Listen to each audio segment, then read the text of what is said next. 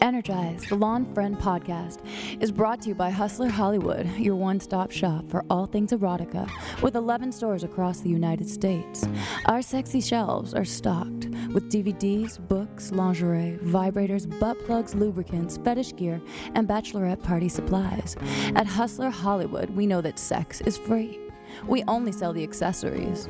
If you're at our flagship store on the Sunset Strip, located across the street from the world famous Rainbow Roxy and Whiskey, mention Energize and you'll get a delicious discount on something delightfully dangerous. LF and LF, Lon Friend and Larry Flynt, energetically connected for more than 30 years.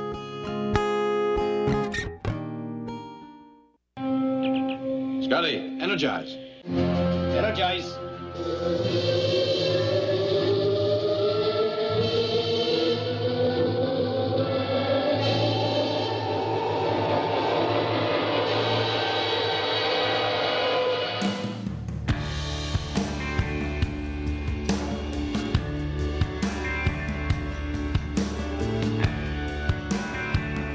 Good Yontif America. Happy Pesach. Happy Passover. Good Friday was the other day, and I it's uh, it's another bunny-eared holiday where all the cultures join and the spirits join, and we feel good about being one. Jews, Christians, Hindus, midgets. We're all we're all one, right? This is Lon Friend.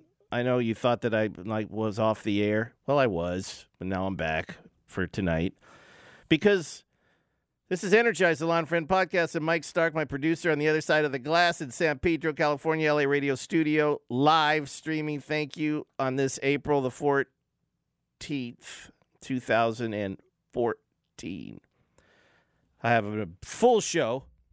I have a very good friend, a man who has well, he's he, he's he's a bit younger than me, but we have almost as many stories to tell because he's had a, a journalistic journey, uh, which definitely rivals mine in a different space. He has walked with kings, and he has slobbered with queens. so I'm going to begin this before I introduce. I'm going to begin this with some graphs, paragraphs that I wrote in my uh, 2011 memoir, Sweet Demotion. The chapter is entitled "Life on Shuffle." Quote, Dude, I found this amazing place in Hollywood, wiggled Rob One Tree Hill. A former editor at Bikini, FHM, and Giant magazines, Rob and I went back about 15 years. He was more akin to an adopted little brother than a student.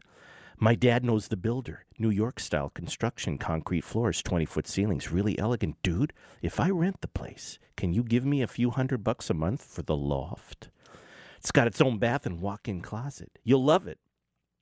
And so began my first roommate situation since attending UCLA, not to mention the first time I'd ever resided east of Doheny Drive.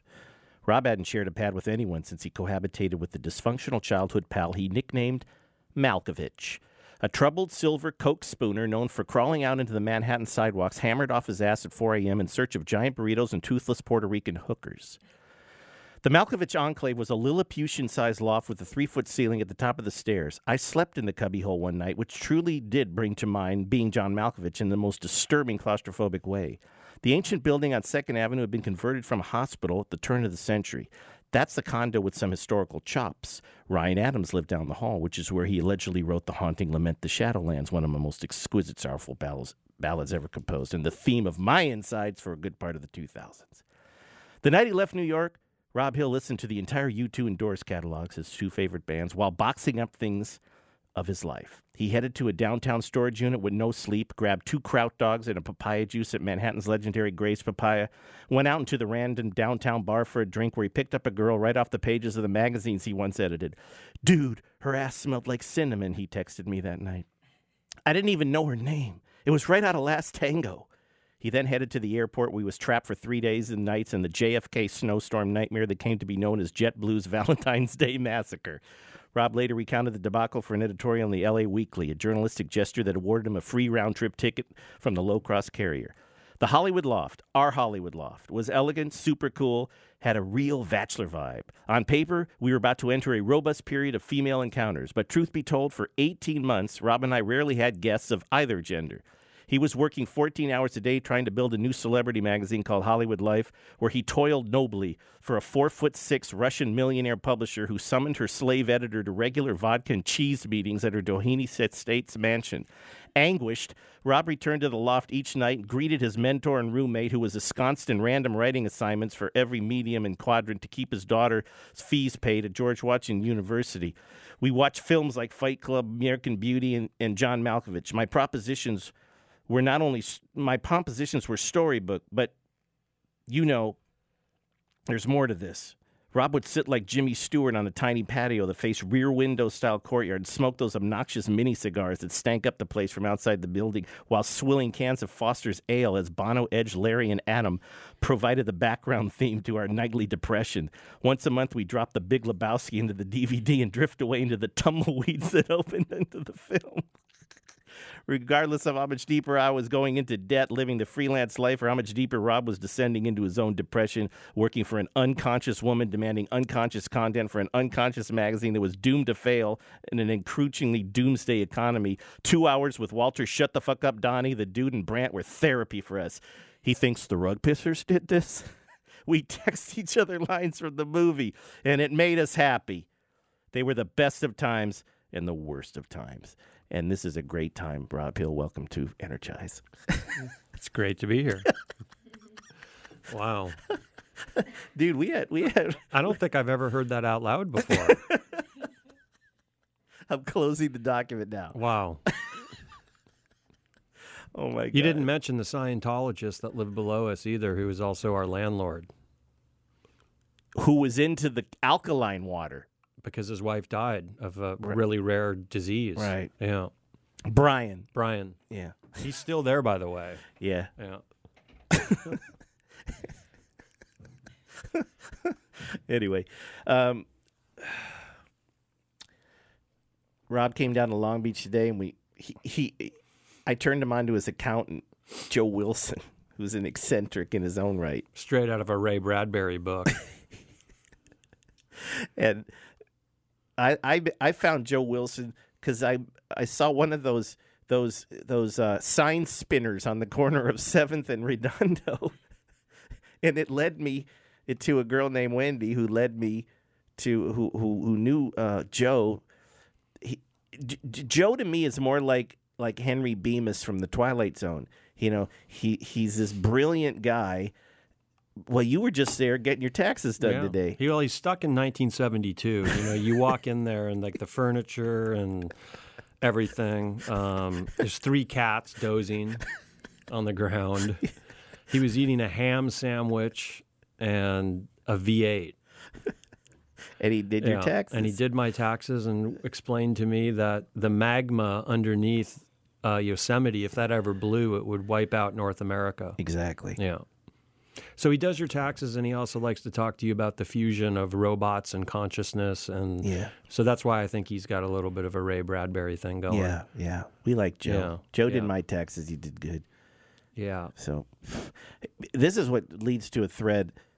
You have you have profiled so many people in your career. You I mentioned a couple of the magazines. You were you were the guy at FHM during some very heavy years. Didn't so I'm just gonna like anecdote a couple out of nowhere so you can give people some reference for what you've seen and done. You didn't weren't you in England with Rachel Weisz? Mm-hmm. Okay. Yeah. So Um, I was working at a magazine called Bikini, which wasn't a bikini magazine. It was just more of like a sort of pop culture, fun, sort of kind of uh, irreverent magazine. that was published in LA. that was published in Venice, actually, by um, Raygun Publishing. That did a music magazine too called Raygun. That was pretty, pretty well Talking early 90s? 92, 93, 94. Okay, Yeah. okay. So I got this press kit in the mail um, of this actress with these just incredibly like beautiful eyes. Nobody had heard of her. She'd done like one movie, I think, Mm-hmm. but she had a movie coming out called The Mummy. Okay. So I go into my publisher who had just gotten all these hair transplants and he had this like floppy fishing hat on and he looked actually every day he really looked like um, more like a David Bowie character but he had had these transplants done so he was like kind of loopy and had this ha- ha- stupid grin on, and I knew this was my time to strike. I said, I found our summer cover. And, you know, he somehow signed off on it. And I got on a plane and flew to London on Virgin and spent three days walking around the city with her. And, uh, Bet you were smitten, huh? yeah, she, um, Yeah. I mean, nobody knew who she was. She lived in Prim- Primrose Hill, which is now a really nice place in London. And she had this like Laverne and Shirley apartment that I met her at, where you look up at people's ankles. And she was obsessed with Elvis. Yeah. So she had an Elvis room. She only had a two bedroom flat, and one of them was completely dedicated to Elvis, and the other was her bedroom. And she went on to win an Oscar, didn't she? She did in The Constant Gardener. Yeah. So Rachel Weisz, yeah, that was her first cover, her first real magazine article. Yeah. And and another girl who I came to love because I came to love the show so much was Elizabeth Cuthbert. Uh, Elizabeth uh, Cuthbert. Yes, Cuthbert, yes, yeah. Mm-hmm. Cuthbert. Um, actually, the only I've probably booked close to ninety to one hundred and twenty, somewhere in there, um, magazine covers, and I've given a lot of people their first magazine in your covers. career. In my career, yeah, including Rachel Weisz and Heather Graham and Penelope Cruz and Quentin Tarantino. Um, Were these F- FHM no, this was Bikini. bikini? because Wow. we were about finding the new talent. Okay, uh, wow. Salma Hayek. Right. Um, and out of all the people that I booked, she's the only one that called me in my office, Elizabeth. to say thank you, because there was a role in Hollywood. I think the movie was called Girl Next Door yes. with Emile Hirsch.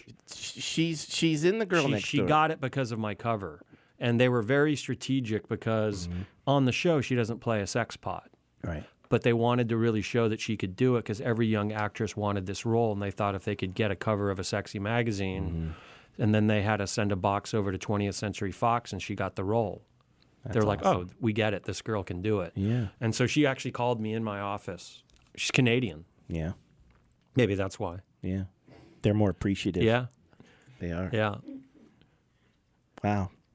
See, I had rock stars on covers, and you had Yeah. movie stars. Yeah, it's interesting because, you know, people forget the power 15, 20, 30 years ago of, of a magazine cover. it was a really powerful, more powerful than going on TV because it was a two dimensional experience and there was still a mystery there. And um, print still is powerful, but it's just sharing with so many different other things right now that. sure.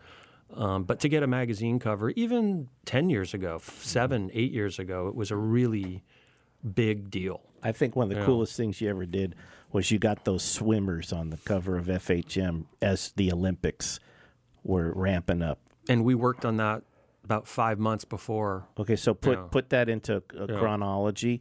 That what year was this? 2004 Olympics, I believe. Okay, Summer Olympics. Summer Olympics. Yeah. Um, FHM was was kind of like a uh, it was like Maxim, uh, Mm-hmm. Playboy, came over from England, um, and we were really into not just putting actresses and models on our cover. We would put you know. Um, you know, actually, better to find someone a little off the beaten path. Mm-hmm. You know, um, and I thought these swimmers would be a really because you know the magazine really went out to middle America. Right. Really, it wasn't really a magazine for Right. the coasts. Right. Um, and so I just thought, let's just let's like treat these Olympic women as sexy, beautiful women, like you know. Sports Illustrated would have done. Yeah, except they probably wouldn't have covered these girls because Right. Mm-hmm. they do their swimsuit issue with models. But yeah, so that was the idea, and it was a fold-out cover. So we sold the inside, I think, to you know, I think Hugo Boss or some company, and it was a fold-out cover of the girls who actually wound up winning the. Yeah. And and we were on the stands when that happened. They won the gold medal. They won the and they were the story of that Olympics, Yeah. and um, and then they fired me. and, and, and what? And who was in New York at that time? I was in New York with my 14 year old daughter, right? And we went to lunch. And what did Megan say to you at age 14? No, she said She said to me, She said, "Dad, why did they fire him after he just did the best thing they've ever had happen to him?" and try to explain to your new new teen how corporate America works. Yeah. what a challenge that was. Well, make um, God, maybe I can answer that in about ten years. Looking back, I just think that you know they they had paid us and initially it was a thirty million dollar launch. It was a big magazine. They were paying us a lot of money. We had done the heavy lifting for four and a half years now, and I think they just wanted to like shut off the spigots, you know, and just so they got rid of all the top people. And but yes, it was an irony that I left after I hit my you know seventy seventh home run of the year. Yeah. You know, Yeah, yeah. Thank you. and you weren't on steroids, no, which which brings us to like ten. You and I both. It's like ten years since we had like real jobs. I mean, you you you. We'll talk about the things you've done with treats and the uh, the uh, hemp expo, which is cool because it's you really put whatever Rob Hill does, and I'll say this because now I've known him going over twenty years. Is whatever he does, he does with quality. The way I ran a rock magazine and allowed freelancers to be the best at what they did, spotting talent not just in the stars, but in the people who photographed and composed and followed the stars. That's that's what this that's what this man's expertise was. So, he, so the last few years, he and I've been like freelance floaters, and but in those in those years, you have had some extraordinary assignments, and I know that you write for a great magazine overseas in England, right? It's called Uncut, Uncut. which is sort of like, I guess, a little bit of Rolling Stone meets Entertainment Weekly, all wrapped up in kind of one Yeah. thing. Yeah, and I think a couple of those assignments are just worth you know sharing an anecdote or two. One is the Francis Ford Coppola. Yeah, that was pretty cool. So they they um, contracted me to do a section in their magazine called um, Flick by Flick, which is where you would interview actors, actresses, and um, directors um, as almost time capsules. So you'd you'd pick you know ten or twelve of their movies, and then each of those would be the anecdotes from that movie. And Coppola is my favorite director, so that was the first. Actually, that was the second one I did. I did Brian De Palma first, but so I, they flew me up to Napa Valley, and I got to ride around on a tractor with him On his vineyard. a cigar because he lives in the back of the vineyard. Right. Uh, but he was kind of like an Orson Welles figure, you know, because or a Picasso figure.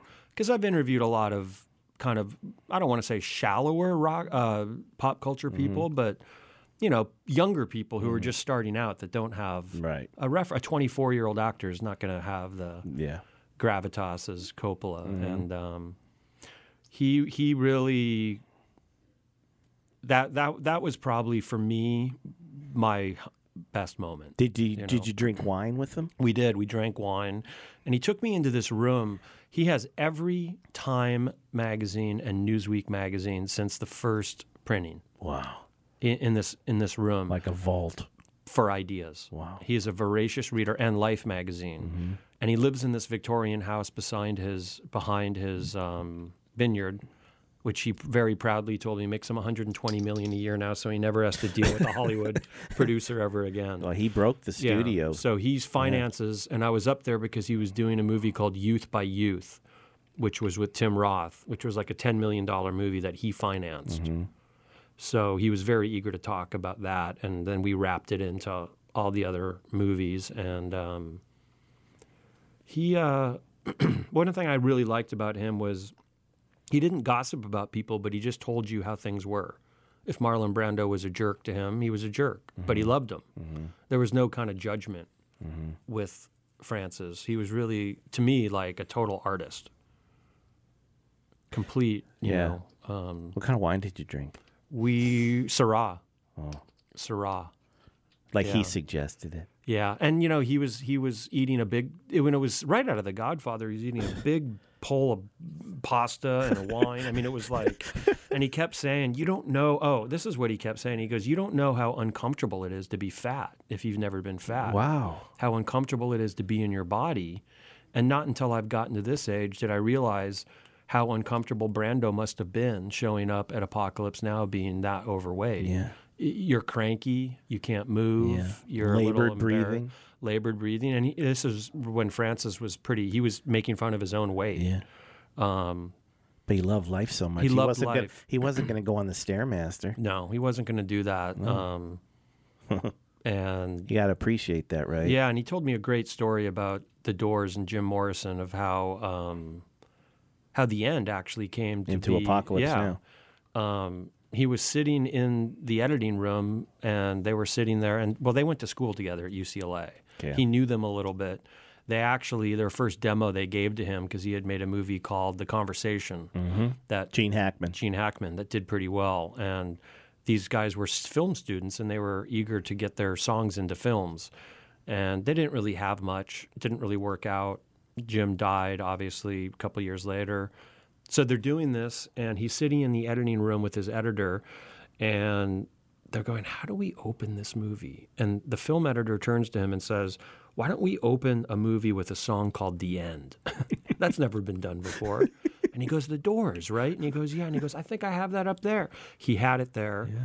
I think between when Jim died and when this movie came out, which was like seven or eight years, the Doors had only sold like 150,000. They were dead in the water. Punk rock had wiped them out. Um, they were not the band to be reckoned with until the book and the movie, the Danny Sugerman book. Yeah. No So one this- gets out alive. This really introduced me to the band and a lot of people of my generation of that song with Martin Sheen, you know, yeah. in the hotel room. Yeah. So that was kind of cool. Um, talked a lot about Apocalypse, and that was kind of his breaking part as an as an artist. He was either gonna really kill himself. He thought he was suicidal, and It sounds like that film could have taken a lot of people down. yeah, well, it took Martin down. He had a heart attack, and um, he mortgaged his house. Francis did. Um, he almost got divorced. Um, Dennis Hopper went a little crazy. Yeah. you know. So that was a very interesting movie to talk to him about. Yeah. Wow. All right, man. Well, that's sublime. Yeah. And that's that's wisdom. That's that's beautiful. Yeah. We're gonna play a tune, a Doors tune, and then when we come back, we're gonna talk about the ridiculous. We're gonna get into the Tom Sizemore story. okay, this is Energize the Lon Friend podcast.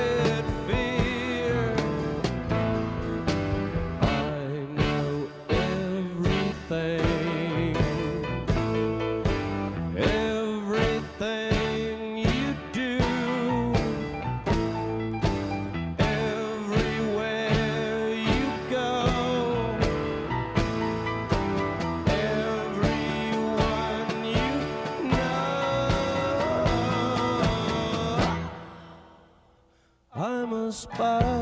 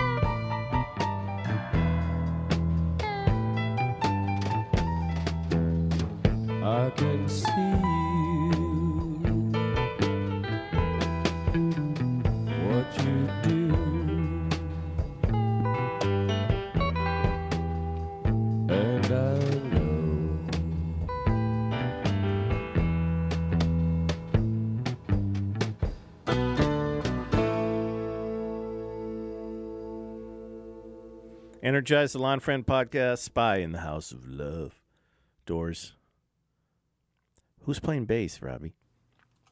On that, the band with no bass. The band with no bass. Well, th you know, they had a couple. They had Elvis's bass player for a little while, Jerry Scheff, and then they had um, a few other guys that Session uh, guys that came session in. guys that came in. Uh, but actually, Ray played the bass on the first album. He just um, and he played the bass with his left hand. Yeah. He had a double key, the Fender keyboard. So he that was the Yeah, underneath the doors. It was always that Yeah. heavy Ray bass. yeah. So, dude, you get an assignment to do um, a story, a profile of an of of a, an actor who you know has had a troubled time, uh, but has but has worked with some of the greatest modern directors. so you knew you were heading into some sort of a war zone, huh? Well, I'd always wanted to write for Uncut um, in England because it's just really, really well respected and everybody wants to be in it. But it's very difficult to get in the magazine. They're very clubby. So um, I finally got the editor who um, on who looks like Gregg Allman. He's he's an older guy, very interesting guy. He's been editing the magazine for a long time. Got him, um, bugging him, bugging him months, months, months. He finally says to me, okay, I'm going to give you an assignment to see if you're worth a shit. and your assignment is to track down Tom Sizemore and get an interview with him for Flick by Flick. Mm-hmm. This is at a point when Tom has been running naked through streets in downtown Los Angeles, smoking crack with hookers. But he's also was the star of Saving Private Ryan, right? Heat, Heat. um, Black Hawk Down. Yep. Um, you know, he he really I mean, he hit he he hit a he hit a serious skid. He had a skid. He started dating the madam, Heidi Fleiss. Right. They went a little crazy together. Right. So at the time when I was given this When you were tasked. almost a Hunter S. Thompson type thing, Yes. I had really good publicist connections. So I actually f- found a way to get word to him. He didn't have anybody at that point. He wasn't working. Um, and the word came back to me. Ir- uh, the irony enough is that Tom wants to see if you're worth a shit. and he wants to meet you at the Sunset Mar- Marquis and interview you before you interview him. Okay, good. So I show up there, and he shows up. And if it, guys, if you remember him, he's kind of a big, stout guy. Well, he had lost about sixty pounds, so he looked like the singer from um, Stone Temple Pilots, Mhm. Wy- Weiland. Yeah, and he had a little skull cap on. He did not look like Tom Sizemore. He looked like a, a little skinny rock star Right. and he made me, you know, and he came with a minder, some guy who I had no idea who, why he was with him or what he was doing. But we Looking talked, after him, driving looking him. after him, driving him, probably trying to keep him sober. Right. And we talked for about an hour and a half, and he looked at me and said, "Follow me." I said, "What do you mean?" He goes, "Follow me." I was like, "Okay." So we walk out, and my car is up the street, and I started walking up the street, and he said, "No, come with us." I was like, "Okay."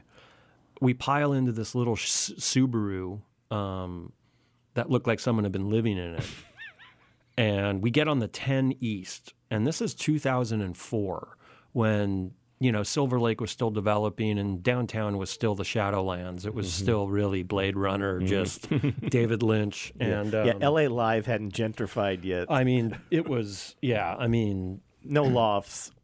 so we're, we're we are we're just driving past Needle Row, really, essentially, and he lived in a, in a loft down there, and we go up to this loft, and it actually was a pretty nice loft, um, except you wondered how somebody who was making three million dollars a year a couple years before lived in this loft and not, Right. which he then proceeded to tell me how he lost his home in Beverly Hills, and so we get there and. He goes into the bathroom. Now I realize what he was doing. He was smoking meth and he came out completely naked with the skull cap still on, approached a microphone that was in the middle of his loft, and turned on just the music to a Nirvana song and began to sing. the Now, entire song. He's consciously trying to freak you out, or he's so fucked up he doesn't realize Now- he's freaking you out. you know, I um, I mean, there's mind games at work here. there are some mind games, but I don't think I realized the depth until I saw the celebrity rehab of just how gone he was. Um, you know, there's some things that I can't really say, but um, Yeah. you know, he did turn to me at one point and said, Six weeks ago, Robert De Niro was sitting right where you're sitting on that couch, telling me that if I don't get on a plane, his private plane, and fly to uh, with him to Arizona, he was never going to talk to me again. Um, To rehab. to rehab, you know, he had done a movie with them, with De Niro and Val Kilmer on Heat, Heat, Michael Mann movie, and uh, he told me that the second they said cut on that movie, he was thrown into a limo by Val Kilmer's bodyguards and um, basically taken to rehab. So you know these guys were his friends; they did care about him. But at this point, I think you know he had he had spun off planet Earth, and he was down in you know in some bad shape down there. yeah.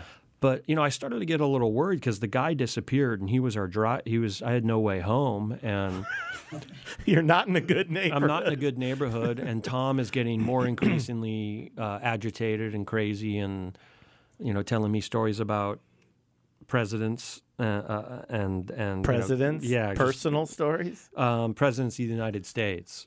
You know that he claimed to have seen and witnessed, and it was kind of like a weird part fiction, part Pulp fiction yeah, it was. A, I mean, uh, there were grains of truth. You know, he told me he had shot heroin the first time with Kurt Cobain in a in a bathroom in in Hollywood. So there were a lot of things coming out that I look back now that made great copy. Yeah. I don't know how much of it was true.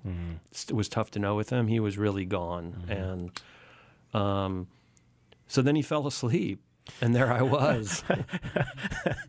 Did you run? I actually didn't really know where I was downtown because at this time I was living in New York City. Mm-hmm. So I'd flown out for the interview and I think I was on like 7th and I mean I was like kind of in Skid Row and you know the the building was sort of a, a little paradise surrounded by hell. Yeah. You know, so um, I really didn't want to leave. I didn't know a you can't really catch a cab down there. Right. I didn't even think I had a cell phone at this point, and um, so I picked his phone up and I called my sister, Help.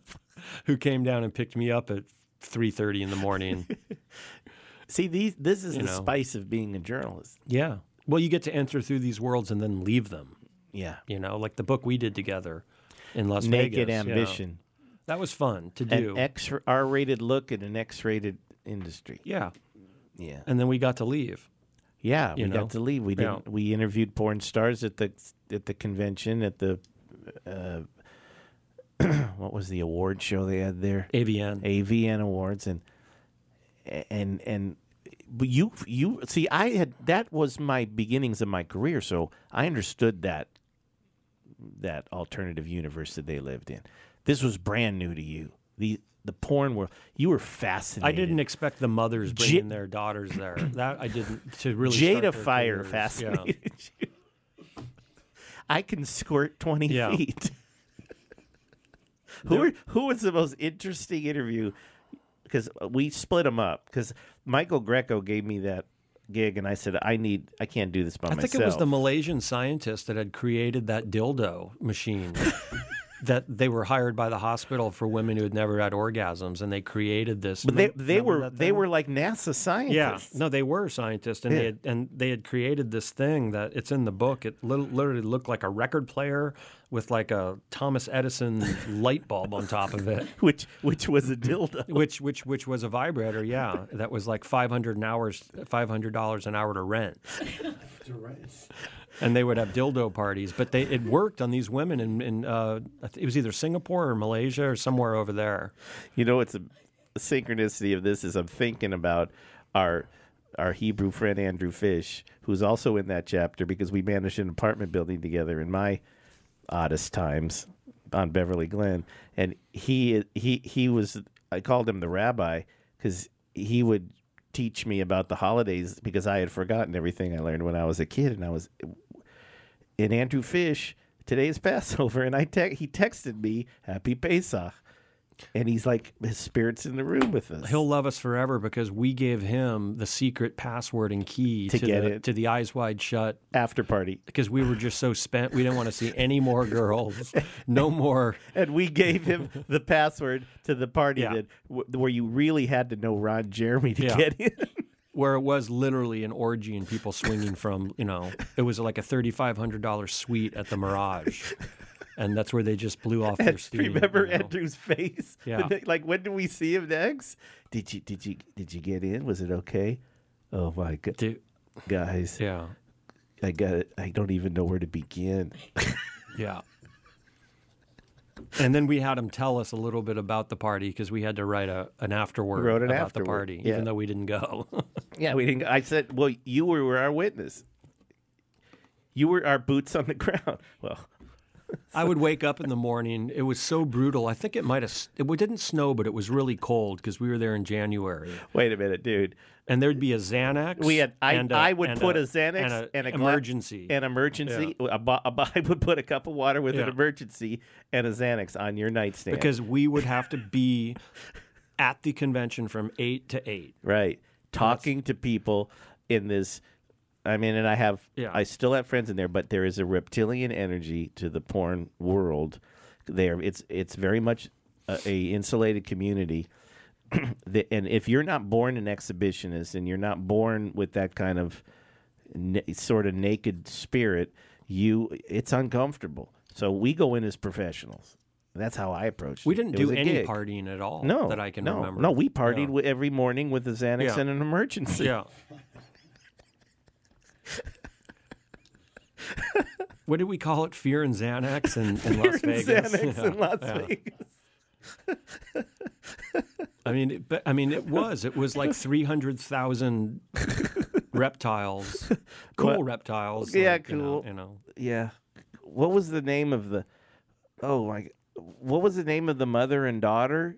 Yeah, that's the one I was thinking of that really stuck out to me because They got in the business together. yeah, They did. Shit well, to- the mom was in it, and then she loved it so much She that- brought her daughter in. the second she turned eighteen. Yeah, yeah. yeah, And she was a really pretty, like five foot yeah. The one thing that surprised me a little bit was that the physicality had changed so much from the porn that I remember in the Yeah, 70s and the 80s yeah. that these these people some of them looked like movie starlets. Oh, yeah, You know, it's a whole different thing. And we both we both were smitten with Sunny Delight. yeah, so, Sunny Leone. Sunny Yeah, Leone. she looked like a she was the best looking one. She looked Wait, like no, a Sunny Delight and Sunny Leone. Sunny Leone was dark skinned. Sunny Delight was like this sparkly blonde with this wonderful attitude. No, Sunny Lane. There, are this, dude. There's so many Sunnies Yeah. in the porn. And there was a Penny Lane, right? no, no, that's a different Oh, movie. Okay. No, let's not go there. Yeah, so Okay, this is Lon Friend, Energize the Lon Friend podcast. Let's cue up Rob's other favorite band, U2, Mike, and then we'll come back and we'll talk some more about religion and sex and stars and and maybe we'll get into Ray Bradbury too. oh, and pot. We cover all the bases on this podcast. Shalom Aleichem.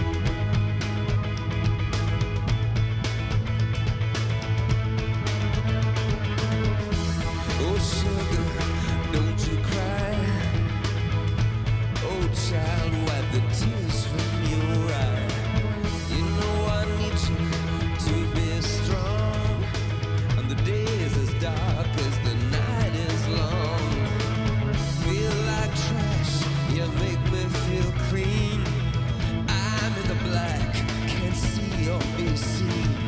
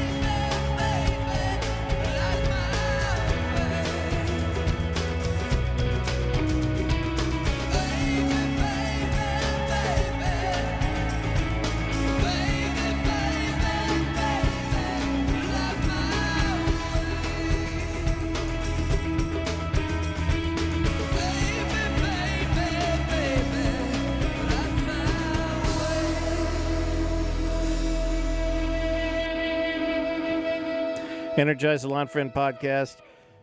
Rob Hill, my guest tonight, my friend. Um, we had fun at U2 at Rose Bowl, didn't we? That was like uh, 2008? the Earth landing on the moon, or the moon landing on the Earth. Yeah. 2009. Nine? Yeah. Wow. That was We watched from the soundboard. yeah. That was fun. I remember Slash was there. Yeah. And Bob Ezrin. Bob Ezrin.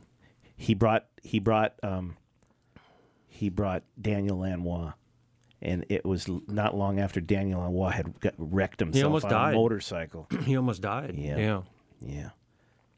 And that and but we were just dude, I have pictures of us dancing. Yeah, that was And you're a little envious of me that I that I saw U2 at the country club in 1980. that was First um, show they ever did, boy. Yeah. In Los Angeles.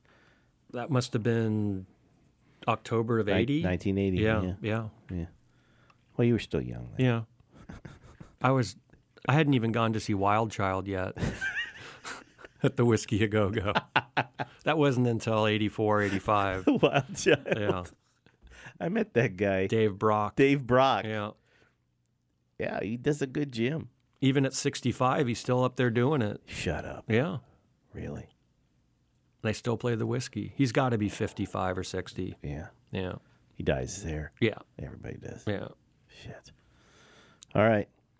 What would you say is the most challenging assignment you ever had? Not that Tom Sizemore was challenging, but maybe from a soul standpoint, like you, you had a lot of trepidation going in. Like maybe you thought you couldn't do service to this artist because, I mean, these are these are extremely iconic individuals that you've had to, you know, mine and excavate.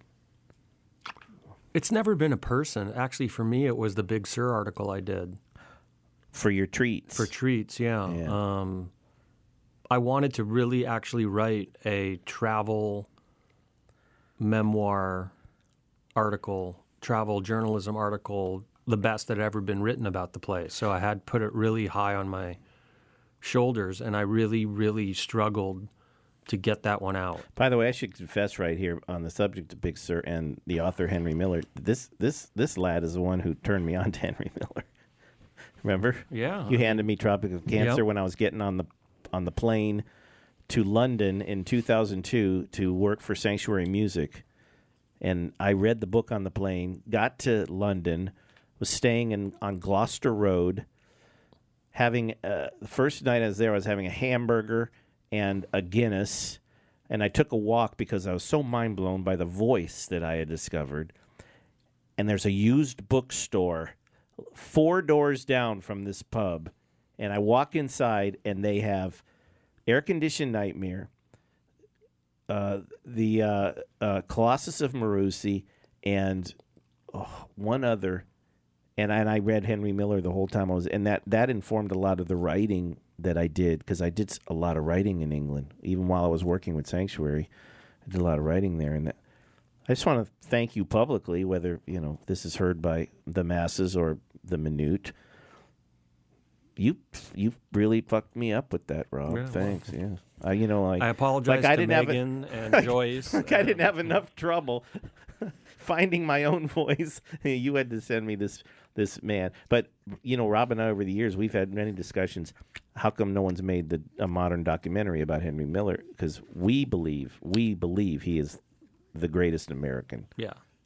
Author. I think so much, especially with that book, but with just all works of art, whether it's an album or um, book, movie, it's when you see it, right, when you read it, when you hear it. right, Um, you know, I just remember being in that Kmart when I was 14 and a half years old, and in the, the book bin while my mom was shopping was this fiery orange paperback with this guy that looked like a Greek god on it. And it was the No One Here Gets Out Alive book. yeah.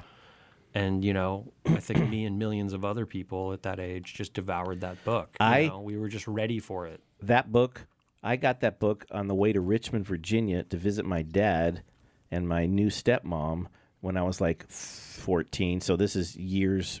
Wait, this is not long after the book is released because it's early 70s. No, early 80s. Early 80s. Yeah, okay, so yeah, so uh, this is yeah. like my third trip to Richmond, Virginia, and I read that book Yeah. in the summer of that trip whenever the book came out.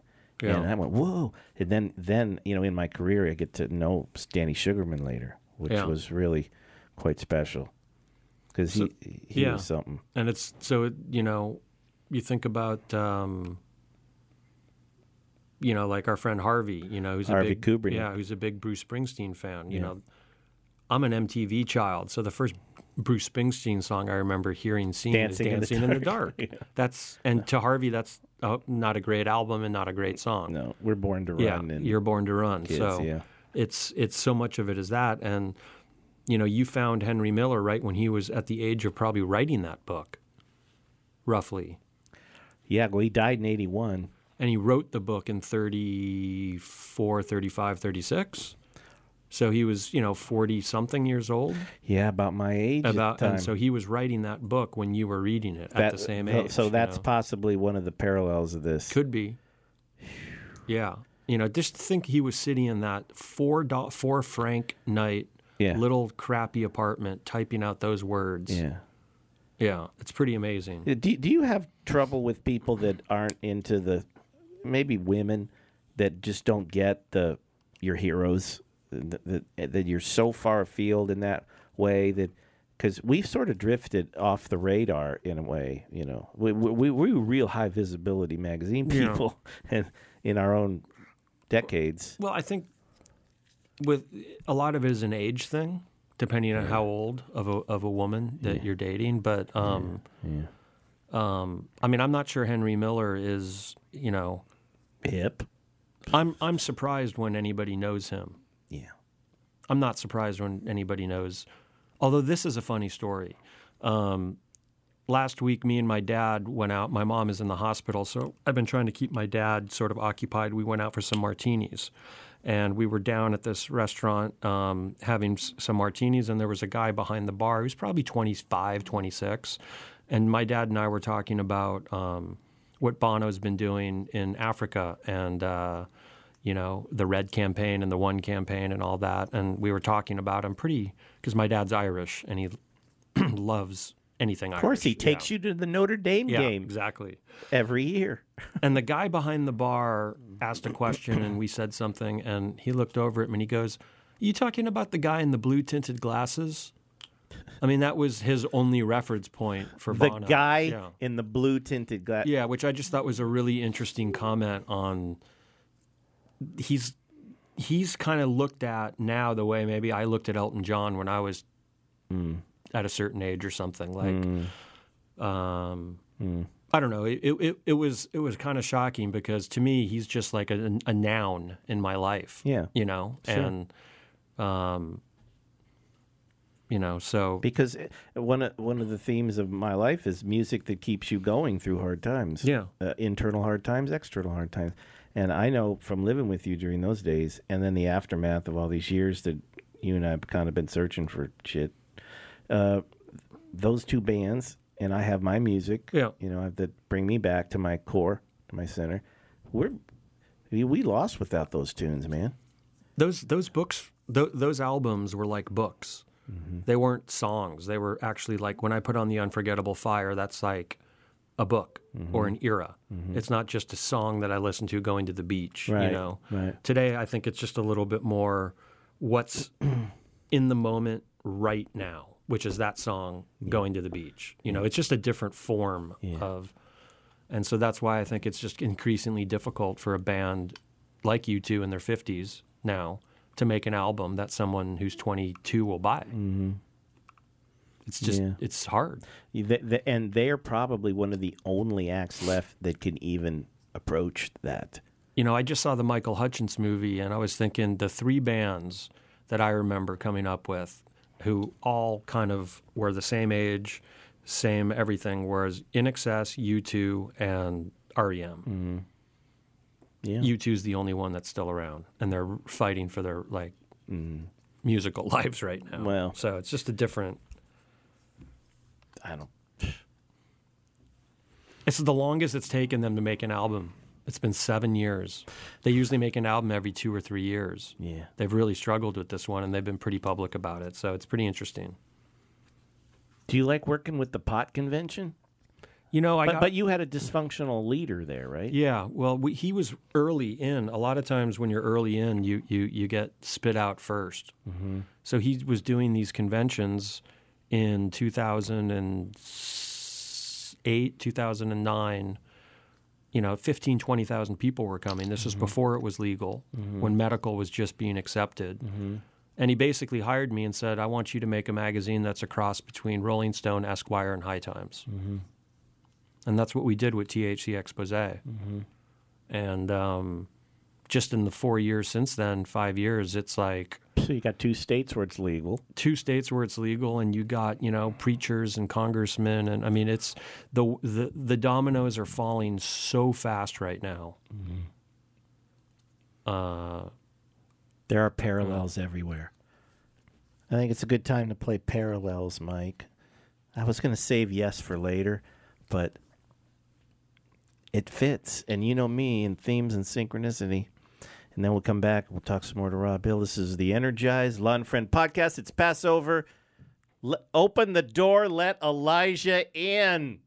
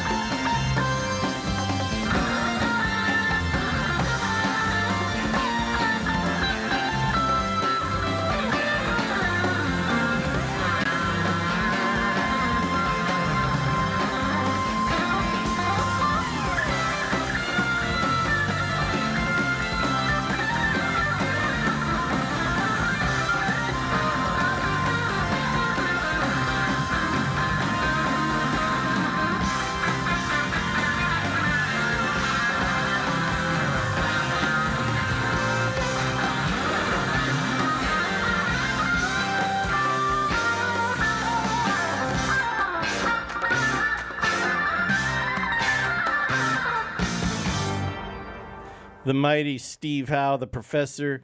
Yes, going for the one. Uh, parallels. You know when I saw the last time I saw Yes, I took Megan. It was like four blocks from where you live, at the uh, At the um, Egyptian, no that beautiful theater down to Orpheum. the Orpheum. Yeah, but we saw Yes do three three albums. in that's right. I think. I met you guys for a cocktail, didn't That's I? right. Yeah. They did. Fre- Yeah. They did. They did the Yes album, going for the one, and uh, close to the edge. You know, all those old burlesque theaters downtown are being now um, redone as like uh, commerce spaces. Like Urban Outfitter just took over the Rialto, Mm-hmm. but they kept the theater, the shell of the theater. It's pretty interesting. Mm-hmm.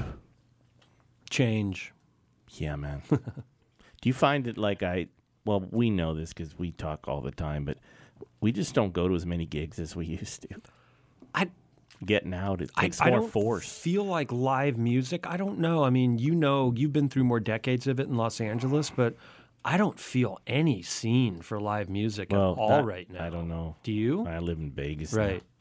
But L.A., I didn't. There wasn't a scene. Not the scenes like I covered. I chronicled Yeah. '80s debauch scene. I mean, Sunset. Sunset Strip was the center of the world then. yeah, center. Yeah. yeah, the center of destruction. Now I guess it's Silicon Valley. Is that where there's a scene? I have no idea. Everybody wants to create apps these days. I don't think people pick up guitars maybe anymore. I don't know, man. Sometimes yeah, there's a Brian Wilson song from Pet Sounds, uh, Beach Boys. I guess I just wasn't made for these times. I'm a few years older than you, and sometimes I really don't feel like I fit in here at all. Just go to the Joe, the accountant's office, and you'll you'll you'll, you'll feel very very comfortable there. Well, I do. That's why he does my taxes. There literally was a cactus a, a- uh, a cactus cooler there. drink. That was it was pretty amazing and a Pibb. Mr. Pibb. Yeah. Oh, I mean, he was eating a literally an Annette Foods fun- funicello sandwich. it's pretty amazing. Oh, dude. what are you working on now? What's keeping Robbie busy? Grunion running on the moon. That's my memoir, which is a combination of my articles that I've written with some memoir. That's a good title. thrown in. Yeah. So Grunion running on the moon. The metaphor is you're down you're down at the surf waiting for this massive of life to, to hit the beach, but there's no life on the moon. No, it's kind of the vacuousness of celebrity too. Oh, that too. Yeah. Well, you- Also, yeah. just getting paid all these years to kind of f- screw around.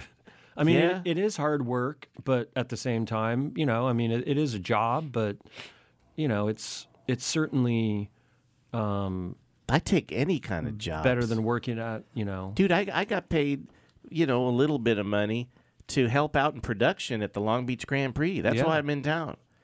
Be, and also, I get to see Paul Rodgers, which is never a bad thing. I make my money today mainly by just picking up and taking friends to the airport. Yeah. Yeah, I'm that guy. And you get the panic calls from Yeah. all your dysfunctional friends. Yeah. The chicks that are. If someone has a root canal, I'm there. and what do we say? These are our days of service. We're in service. yeah. See, Rob and I made a lot of money over a decade. I mean, he his salary was we had we had equivalent salary, and you were in New York and you were living the life, and I was here, you know, married in Los Angeles, living the life. It's all like, you know, that was then. This is now. Ebb and flow. Yeah, boy, this is a heaven, hell of an ebb. Reading the other day, the cabin that Henry Miller lived in when he got back from Big sir. yeah from Europe and right when the war broke out, I think he was paying thirty dollars a month, and it just sold for fifty seven million dollars. in- That parcel uh, uh, In Big Sur. in Big Sur, That yeah. piece of land. That piece of land. That's how early he was. He was there from 1949 to 1965. And there was no plumbing in Big Sur in 1949. They, there was Nepenthe. And Nepenthe had some power. And it was then the beginnings Well, he had to dig his own well. Yeah. You know. What what vision just to go there. Yeah. Just to just to take that that artist pure artist journey, that writer's journey into a forest, undeveloped, It was so thorough what he did. literally run by the f- like like fur hunters at that point. Yeah. People out there killing bears, you know. Yeah. And here was this like crazy bald writer. Yeah, now if you have 10 grand, you can go to Esalen for three days and get spiritually awakened by Yeah. yoga princesses with granola underpants. wow, we've evolved. Never forget T Bone Burnett saying to me after he takes a hit off of this enormous joint Lon, you got to go to Esalen, man. Go to Esalen. It'll wake you up. And I pretty much have been awakening on my own. I've invested in yoga. I took you to see the guru Yeah. once. He had frogs in his backyard. Yeah, Guru Singh. A lot of frogs. A lot of frogs. Yeah. Spiritual beast. Yeah. They First- represent something. First First- species to leave the water Yeah. for the land. Yeah, Yeah, that was his metaphor. Yeah. Yeah, he's. Uh, I think he made a hundred million last year. It's pretty good for a shaman. 100 million? Who made 100 million? Guru Singh. No. Shut up. Gu- Gu- Guru Houston made 100 million. Guru Singh did not. oh my God. I just laugh every time I drive by that studio because you know I think it's like eighteen dollars a session now or something. Yeah, or- I, I started at 11 Yeah. bucks. Well, that's caught, you know, but the overhead's huge there. You got to get new mats every Yeah. five years. and you got to pay those, you got to pay those yoga girls. I like those forty dollar candles. Those are really cool. We're not being cynical. no, they're from yak butter tea from from the Himalayas. Is really they're amazing. you do you like those? Yeah, they're cool. If I'm flush, I buy them. But Rob Hill, I know this about you. You you don't even boil water in your No. home. You, you, I do have a tea You have never prepared your own meal. I do have a tea kettle. He, we we had a really nice loft with his modern kitchen, and he never bought anything home but the can of Foster's. Never, no food, no Yeah. edible. Dude, want to go want to walk up the street and get a hamburger? Want to walk up to the patties, flaming patties, get some eggs? The one next to the laundromat, And I'd say- and the, and the Rob, we're Yeah. not in New York. Yeah. I can make something. I, I, I can cook. or Joyce would bring the venison over that she had killed with a bow and arrow. Yes, my ex-wife was a skilled hunter, huntress. yeah, the venison chili would last forever. Yeah, Remember when she shot that squirrel yeah, yeah.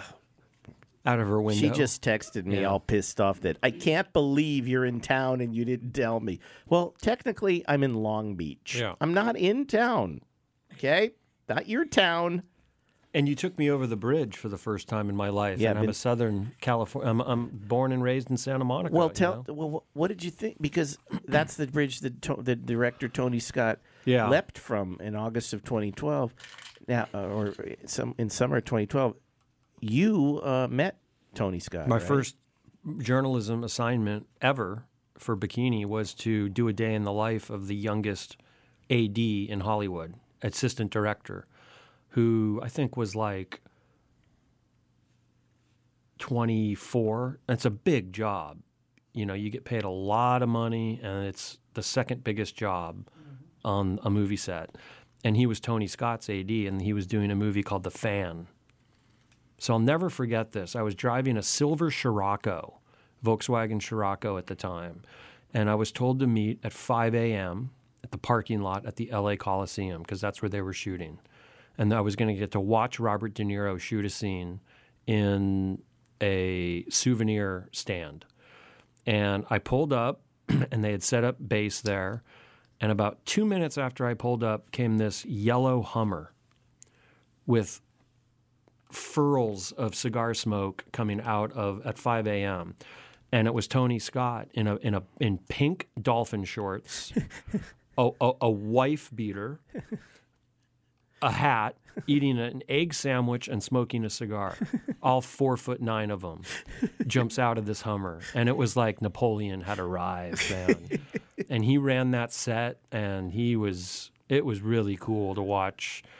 Um, you know, he was one of the most, just from the one day I spent with him, vital forces of energy I've ever encountered in my life, which really surprised me when I heard about. I, he would be the I would the last person that I think jump would off do that. Yeah, and we don't know the whole story, but he worked 22 hour days, and when he wasn't uh, uh, there for those 22 hours, he was at home thinking about those 22 Mm-hmm. hours.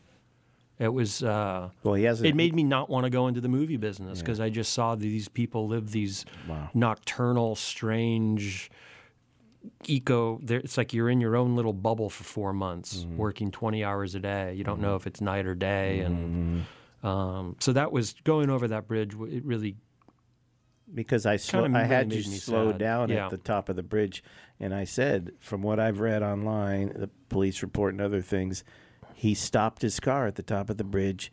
He he he got out of the car. He climbed up that wire fence, and he Yeah. just jumped. know. And there is I've read very little about explanations or notes or anything else. I, I think he was the older brother or the younger brother of Ridley. I, I- Ridley. I think he's the older brother, Really? but I'm not sure. okay. Um, but yeah, the, the funny thing was is that uh, he, I'll just uh, God, he was just this. he was the kind of guy that if you were gonna get off a boat on a beach where people were shooting at you, mm-hmm. you'd want him with you. Really, Yeah, he had a a powerful presence. yeah. Really, I mean, protective and powerful presence. and smart, and mm-hmm. Well, he made kind of scared to be around. dude. He, was, made you know, great films. Yeah. he made great. Um, I just watched The Hunger a couple weeks ago. David Bowie, Catherine Deneuve. What an interesting, odd vampiric film. Long before vampires got so hip. Yeah, really so. yeah. And you said you before I even told you. I didn't ask you to come on the show. I said, dude, you're coming on the show because you're coming down to have your taxes done by Joe Wilson. I, you go, dude. I just watched Top Gun. I hadn't seen it since it came out, and it came on one of the shows. I think maybe Sundance, the very beginning, and um, I mean that was the first Tony Scott movie I, I remember seeing, and uh, he. It, it made me think of him because it, here here's the really strange thing is the guy that I wrote the article about it wasn't about Tony. It was about this guy, and he worked on every film since then for Tony. Eventually, moving his way up to become a producer and becoming, you know, a very important sort of wealthy movie producer who started out as just like the mm-hmm. youngest AD. Mm-hmm. So, I met Ridley Scott once. Peter Gabriel's after party, Staples Center, Up tour. Oliver Stone was there because Gabriel's revered by Hollywood. So many of his songs have been at iconic moments in films. where does Gabriel live? he lives in in Holland Park, London, You don't ever really in a hear very much about in, him. in a very humble house. Nothing ostentatious, because I know people who have sat with them in that house. When I met him for breakfast in 1999, he walked from his home to meet me. It was in it was at this little uh, hotel. It was like a downstairs cafe. He he has a radiant presence too. He's not like an insane presence. He has like a sham- shamanic presence. Is he kind of a shut-in? No, No? I, I think he's just uh he's just you know like uh, not from this world, man. like so many are. Tonight, do you know it's a bl- it's a blood moon? I uh, There's a there's a blood moon, blood lunar eclipse. the tax man told me. Yeah. Yeah, so this it's it's a special moon and it's Passover and and who knows it's affecting all the peoples of the world. So I think maybe we'll call it a pink moon tonight, Mike Stark, and we'll listen to some Nick Drake, a great Englishman who died before his time but left us some beautiful tunes. This is Energize the Lon Friend podcast.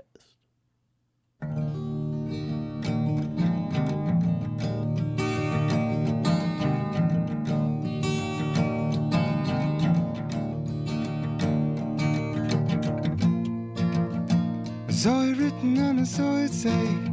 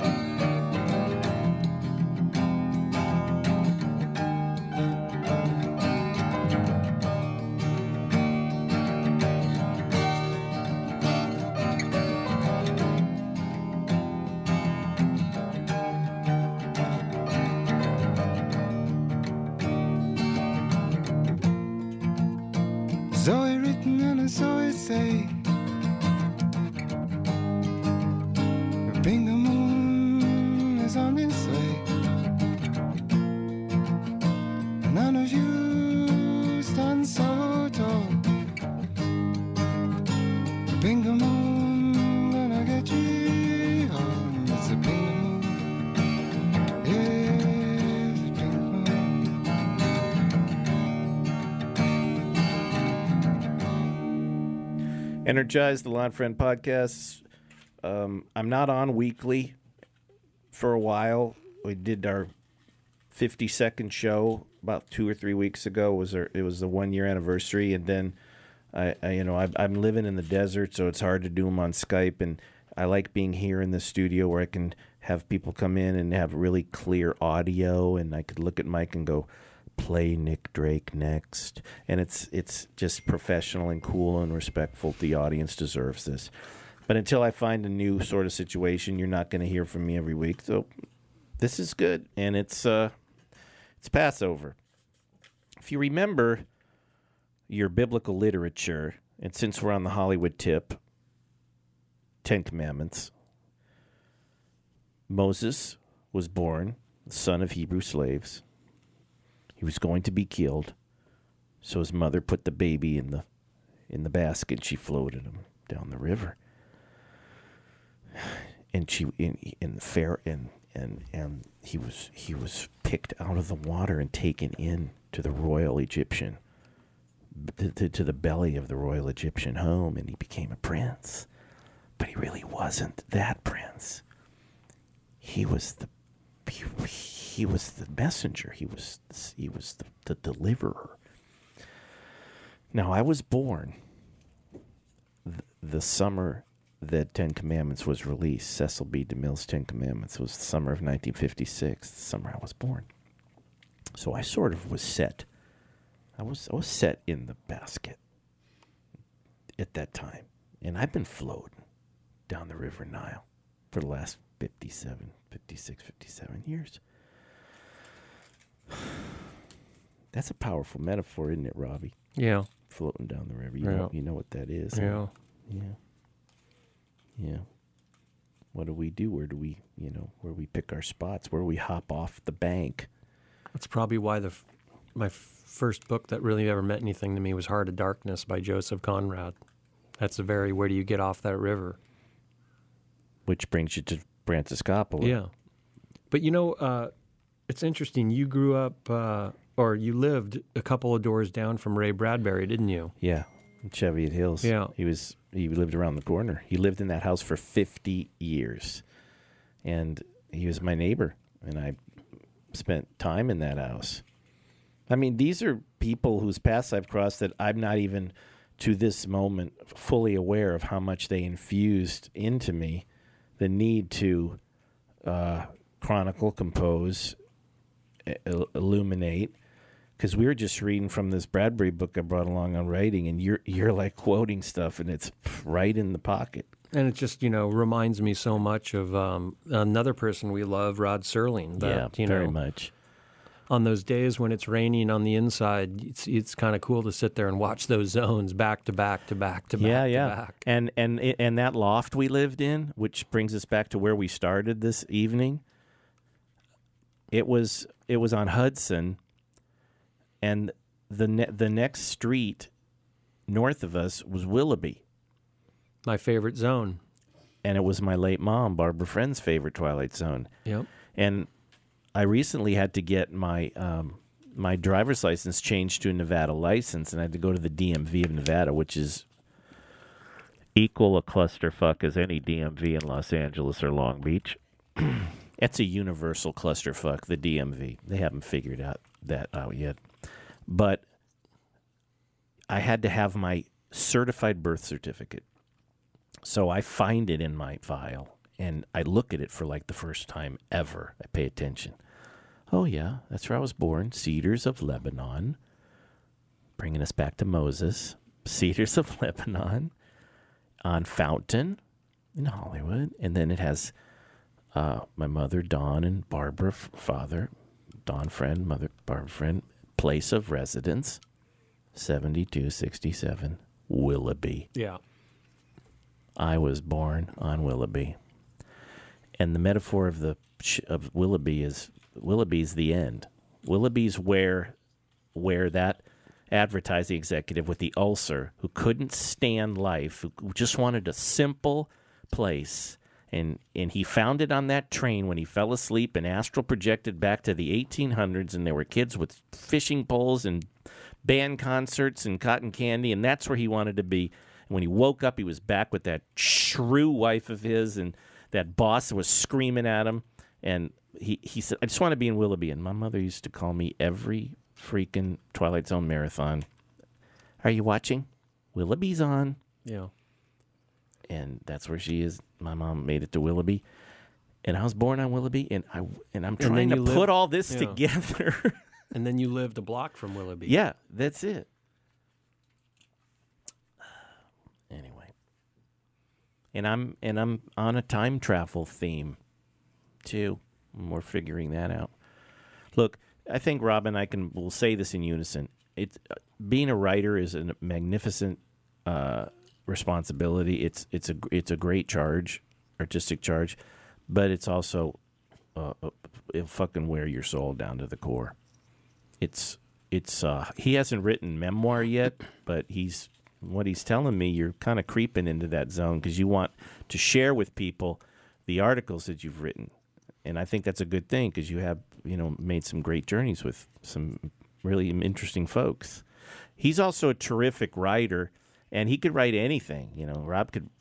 His, sometimes his his texts are just so great. Dude, dude, we fucked in a cemetery. a Civil War cemetery.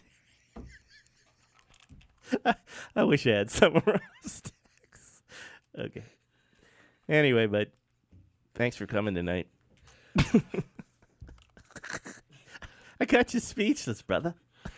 Um, I don't think Sherman was buried there, but it was it, it, it was in Savannah, Georgia, and it was a crypt.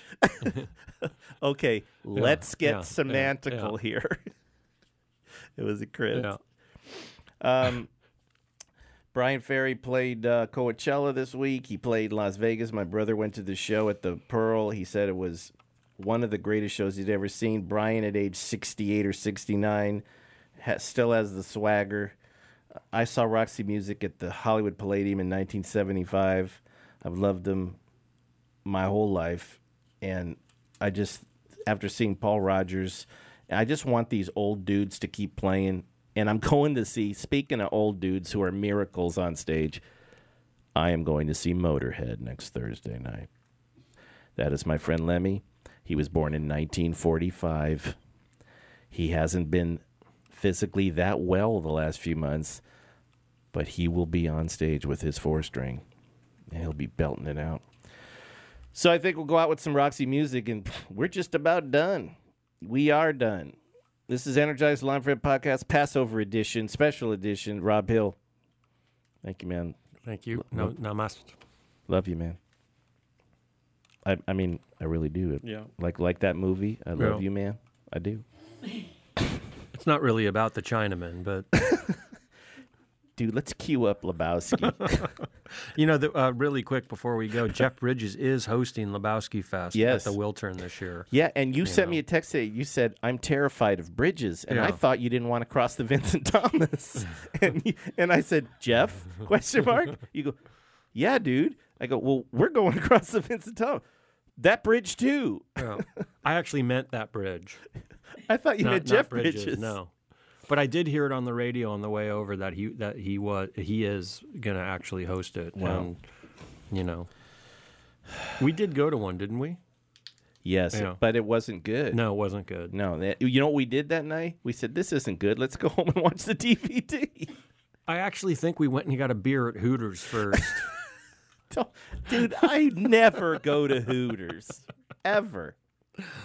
But now the owl metaphor came in recently, and so now I have to like look at Hooters all different. It's like it's more about the owl, because you know my mom passed. We her ashes were cast, and they heard the owl on the oak tree.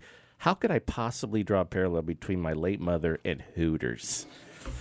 Well, I hope you've I hope you've enjoyed this show because you may not hear me again for a while. Mike Stark, thank you. Let's go out with some Roxy music. It's Lon Friend, Energize. Thanks. Peace. Shalom Aleichem.